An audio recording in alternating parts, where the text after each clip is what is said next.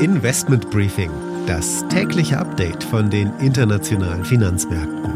Ein The Pioneer Original. Die Proteste gegen Chinas Zero-Covid-Strategie nehmen zu. In Shanghai gehen sogar Menschen auf die Straße und fordern laut den Rücktritt des chinesischen Präsidenten Xi Jinping. Das dürfte die chinesischen Märkte massiv belasten und eventuell auch die Laune der internationalen Investoren. Airbus wird die Auslieferung einiger Flugzeuge verschieben. Offiziell sind es Lieferkettenengpässe und das zeigt wieder einmal, dass wir noch lange nicht wieder ein neues Gleichgewicht gefunden haben. Und nach 15 Monaten im DAX droht Puma wohl der Abstieg aus der ersten Börsenliga.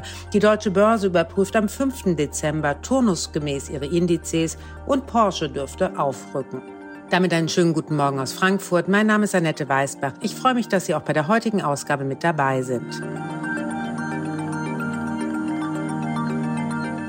Der Blick auf die heutigen Themen. In China wachsen die Proteste gegen die No-Covid-Strategie an. Es wird demonstriert. Der Vergleich zu den Protesten vor vielen Jahren auf dem Platz des himmlischen Friedens kommt hoch.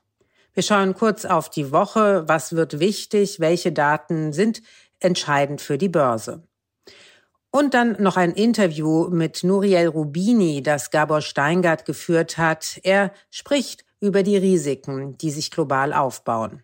Anschließend schauen wir mit Anne Schwed von der Wall Street auf den Black Friday zurück und gucken voraus auf die Woche. Beim Online-Shopping wurde so viel Geld ausgegeben wie noch nie, jedoch deutlich mehr Menschen griffen zu Ratenzahlungen und machten damit neue Schulden. Mit Spannung blickt die Wall Street diese Woche auf den neuen Arbeitsmarktbericht. Das Investment des Tages ist Volkswagen.